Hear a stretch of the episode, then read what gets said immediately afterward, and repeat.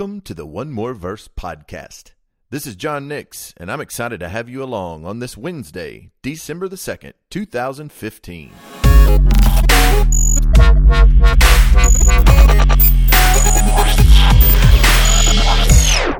Today's reading was 1 Samuel chapter 17 verses 12 through 54. So come on and let's discuss what we read together. We've reached a pivotal moment and one of the most popular and well-known stories in all of scripture. An invasion by the Philistines demonstrates that Saul is faltering in his leadership. And it's into this scene that we see the new king truly start to emerge. The Philistines brought with them a giant who single handedly would intimidate the entire army of Israel, including King Saul. But on the other hand of this standoff, in the valley of Elah, was David's first opportunity to publicly show his courage and his commitment to the Lord. And so we pick up the story with David being sent and dispatched by Jesse to go to his sons who are at the battle. Uh, Jesse is um, unable to go and he needs to attend to things at home. So he sends his youngest to the battlefield. David is supposed to go. He's supposed to carry rations. And when he gets there, he is to get some sort of confirmation so that he may bring it back to his father. And so, as he goes and begins to make his way toward the battlefield, it's already been 40 days that the Philistine uh, Goliath has come forward, taken his stand morning and evening, and challenged God's people. And so, as Jesse sends David, he not only sends David with uh, things for his brothers, but he also sends them for the commanders of their thousand. He wants to know how his sons are doing. He wants to have some token back from them.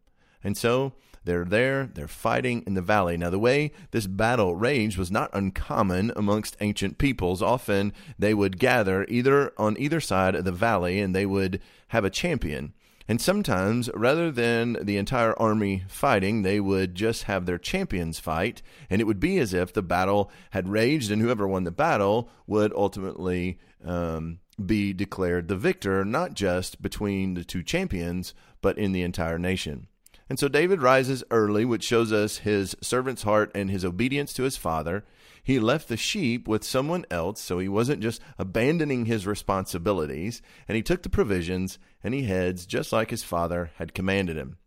He arrives at the encampment, and everyone is headed out to the battle line and they're shouting the war cry.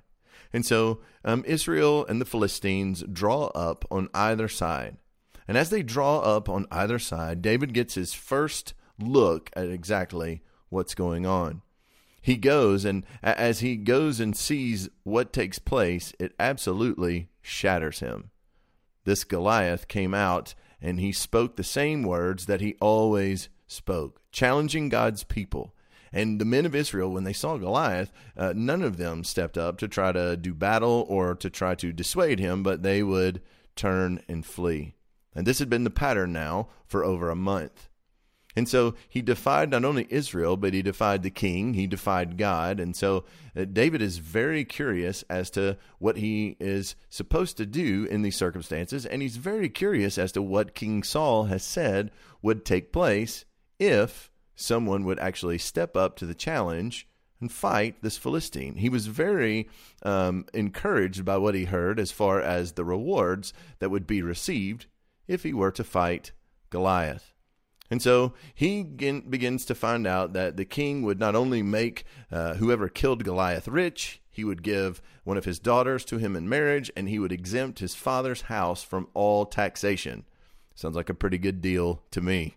But David could not believe that no one would accept the challenge of this uncircumcised Philistine and he was more and more interested and he began to go about the army and he was questioning as to how long this had been going on and what the king had said he would do and when David's oldest brother hears the discussion his anger burns he rebukes David for abandoning his responsibilities. He doesn't ask if he's abandoned. He just falsely accuses him. And then he says that David has some sort of perverse interest in just watching the battle about to take place. David gives the typical response of younger brother to older brother. What are you talking about? Leave me alone. And so he turns and he goes and he questions other men around. Finally, Saul gets word about this brash young man who is showing no fear toward this Philistine. So David is brought into the presence of King Saul. His confidence and bravado impresses Saul, and so Saul quickly wants to just dismiss this. This is a youth that would want to go against a trained warrior uh, that's as massive as Goliath. David is young, he's inexperienced, and so he wants to just dismiss this and send this young man on his way. However, David begins to defend his fighting credentials by rec- recalling some times when he had found himself caring for his sheep and having to defend them once from a lion and also from a bear. And David reminds Saul that Goliath was not just taunting the armies, but he was taunting God. And David was so confident in God that he believed he would deliver him from the hand of the Philistine, just like he had delivered him earlier from the paw of the lion and the bear. His passion uh, and, and his sincerity certainly impressed Saul. Saul was convinced. And so he prays God's blessing upon the efforts and he tries to clothe David in his own armor. And if you remember, the physical stature of Saul was he was head and shoulders above all his countrymen. And so when a young David tried to put his armor on, it was absolutely impossible for him to have any sort of movement. It was too heavy, it was too cumbersome, it wasn't going to work. And so he removes it and he just takes his shepherd's stick and his sling. And as he's making his way toward Goliath, toward uh, this battle that was going to ensue as he would fight their champion, he paused in the valley and he picked up five smooth stones. Goliath comes out to meet his challenger, but when Goliath comes out to meet his challenger, he is less than impressed. He, he looks and he really disdained him. He's just a youth. And although he may have been ruddy and handsome in his appearance, the Philistine mocks him and just says, Am I some sort of dog that you would disrespect me and send this out to fight me? And he cursed David by the Philistine gods.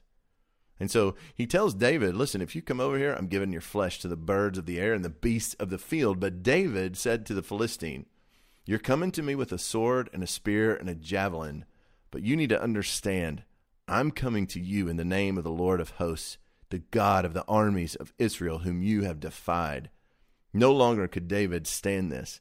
And he goes on to state the Lord is going to deliver Goliath into his hand. He's going to strike him down. He's going to cut off his head. And he's going to give the bodies of the host of the Philistines to the birds of the air and the beasts of the earth so that all the earth may know that there's a God in Israel. So we see David's motivation is not for his own glory, not so that he may be wealthy, not so that his family may avoid taxation, but he loves the Lord and he's not going to allow the Lord's name to be profaned.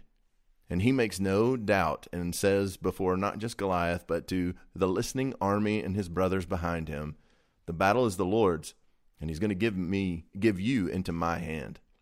And so the Philistine arose. You can imagine this finally was like, okay, I gave you a chance. You could have backed away. You could have gone on your way. But if you want to do this, fine. And so he arises and he comes to draw near to meet David. And David runs straight toward the battle line to meet him. He put his hand in his bag and he took out a stone and he slung it. He struck the Philistine on the forehead and the stone sank into his forehead. He fell face down to the ground. Now, this was not what killed Goliath, but David goes over, and for this Philistine that is stunned, he takes his own sword and kills him. He stands over him and not only uh, killed him, but he cut off his head. And when the Philistines saw that their champion was dead, they knew what this meant and they began to flee. The men of Israel took courage from this, and so they rose with a shout and they began to pursue the Philistines as far as Goliath's hometown of Gath. They went all the way to the gates of Ekron. And so many Philistines fell on that day. And the people of Israel came back and they plundered all of the camp. And we're given just a little aside that David not only took the head of the Philistine and brought it to Jerusalem, but he put his armor in his tent. Now, for us, we're tempted to look at this story and think that this is some sort of encouragement for us to not be afraid to fight the giants in our lives, to trust and just know that God is bigger. But this is a picture of the gospel. This is a picture of odds that cannot be. This is a picture of something that should not be able to take place. This shows us the great battle that would take place as Jesus conquered sin and death.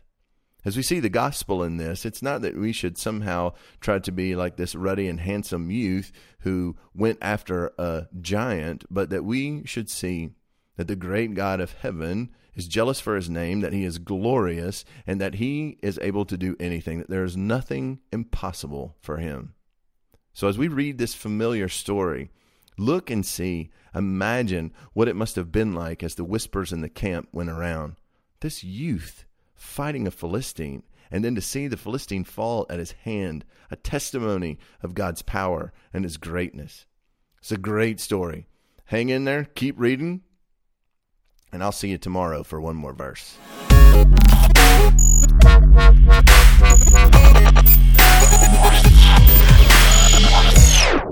Thanks for listening to the One More Verse podcast. For more information about vertical purpose or One More Verse, visit johnnix.org. I would love to hear from you, so find me on Twitter, Facebook, or Instagram using the handle the. And don't forget to download the Vertical Purpose app for additional resources. Thanks again, and join me tomorrow for the One More Verse podcast.